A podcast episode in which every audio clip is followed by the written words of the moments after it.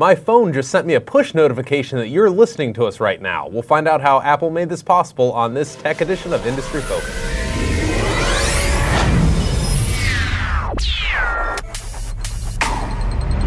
TGIF, everybody. I am Sean O'Reilly with the one and only Nathan Hamilton. And uh, we're going to be talking a little bit about technology that most people don't know Apple's made because they aren't throwing at us all the time. Yeah, don't know Apple's made mostly because um, you know people that don't follow Apple closely probably don't know about it. The industry followers and so forth, sure. Like present company, of course. Exactly. Um, but you know, it's something that it's not the iPhone, but it relates to the iPhone. Right. And it's essentially iBeacon technology, which. Um, so know, how is this? Uh, sorry to interrupt. How yeah. is this uh, making my life even less private? And how are they learning more and more about me? there are ways they are doing that, but you know, obviously, it'll, it'll come down a little bit to setting your privacy settings and so forth. But one of the intents with iBeacon technology, say for retailers, is um, you walk in with your iPhone and you walk through a display, say for Jimmy Choo shoes. Who knows? And um, you know, you could receive some sort of notification Is that a on plug your phone. for your wife? For what exactly. You want okay. Yeah. she might say Prada or something, a handbag right. of some sort. But naturally. But yeah, you know, an, a uh, a notification could pop up. Hey, we've got a deal, or we've got loyalty rewards when you go to. Um, you know your favorite coffee shop or, or anything like that. So there's a lot of ways to look at it advertising wise. Right. But I think it's actually short sighted to just assume it's just advertising because there is so much more going on. Yeah. There. So the extent of my knowledge is, um, you know, it's basically a very low energy kind of connection, kind of like Wi-Fi ish yep. that. Um, essentially sends notifications to the venue that I happen to be walking into about I don't know what I was just searching for online. So mm-hmm you know, I was looking, you know, let's pretend I was doing a search on my phone for um, shaving kits or something, and then I happened to walk into the Art of Shaving, the store at the mall or whatever, and it's always got higher price yep. items. Then they'll send me coupons or stuff, so this could apply to going to Target and all that stuff. But one of the big concerns with this has been battery usage. Is that right? Yeah, there is a little bit of concern with battery usage. The, the, technology is advancing. We'll see where that ultimately goes in the future. But I mean, you hit upon a really good point. If you look at how amazingly targeted that you could get with an ad. Right. So say, you know, this potentially could be a use in the future, but say you're surfing on your device and like you mentioned, you're looking for razor blades. Or even like diapers or something, and yeah. go to Target. Yeah. Yeah, and I mean, the phone could track that and the software that's built into the iBeacon devices, which, you know, to give some background, Apple doesn't actually build the device, but they license their Bluetooth low energy technology right for a manufacturer to create the device and the software. And uh, that was one of the things that you mentioned to me before the show uh, that I want to make our listeners aware of is Apple's more just licensing this technology out. They're not. So, how much money do, do we have any feel for how big this is right now? Haven't seen anything. I, okay. I, can't imagine. Well, I know this. It doesn't move the needle at all if they really right. make much money. Well, it wouldn't move the needle if they made five billion dollars. yeah, exactly. it maybe even ten billion. But right. really, you have to look at it. It's not. Um, it's not something that moves the needle. You know, we look at we say overlooked Apple technology. Well, there's a reason it's overlooked because nobody really cares unless it's making a lot of money.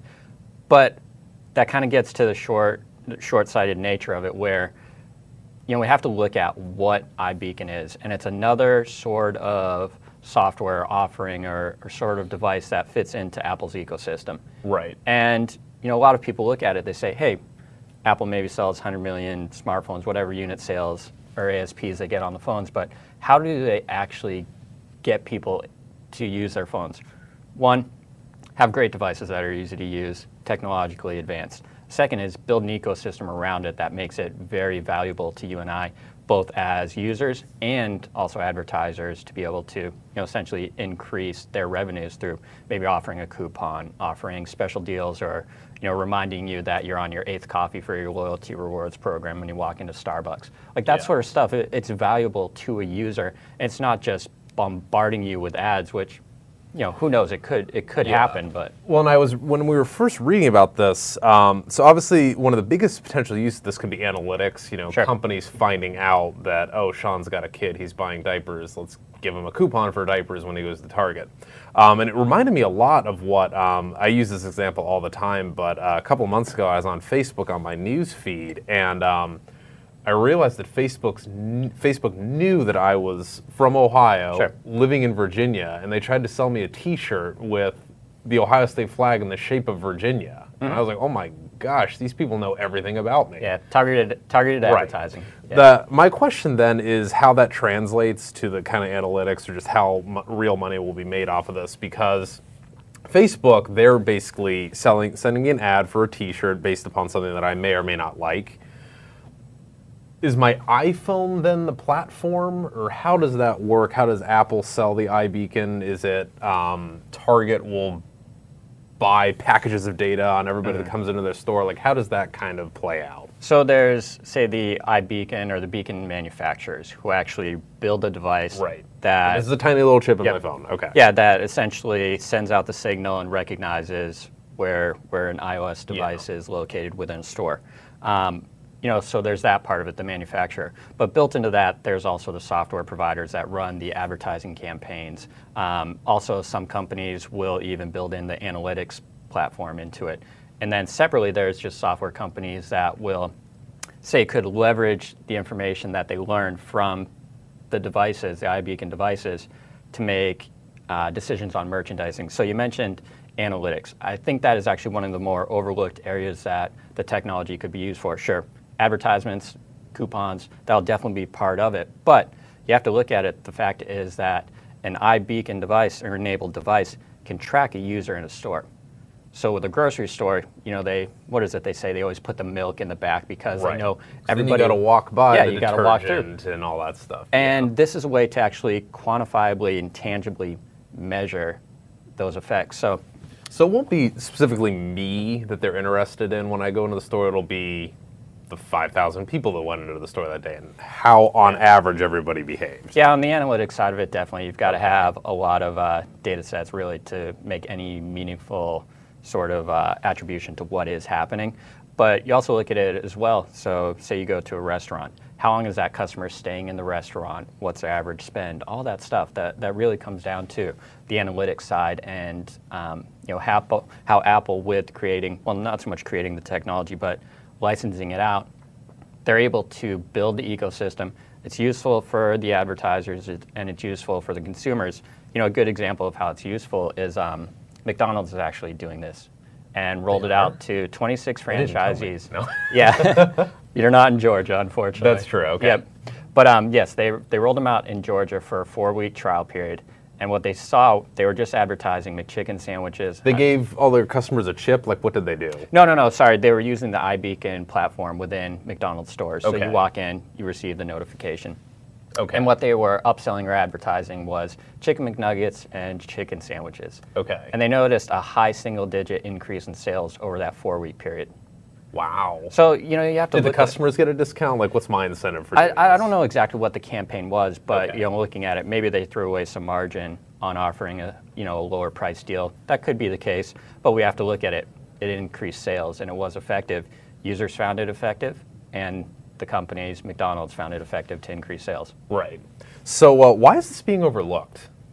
Well, I didn't even hear this Yeah. until the other day. You know. I think we touched upon it a little bit earlier. Is it's It's not a revenue because, driver. I mean, yeah. who cares when you've got iPhones, iPads, iTunes, Mac, all the software driving driving the company. and That's really what grabs the headlines.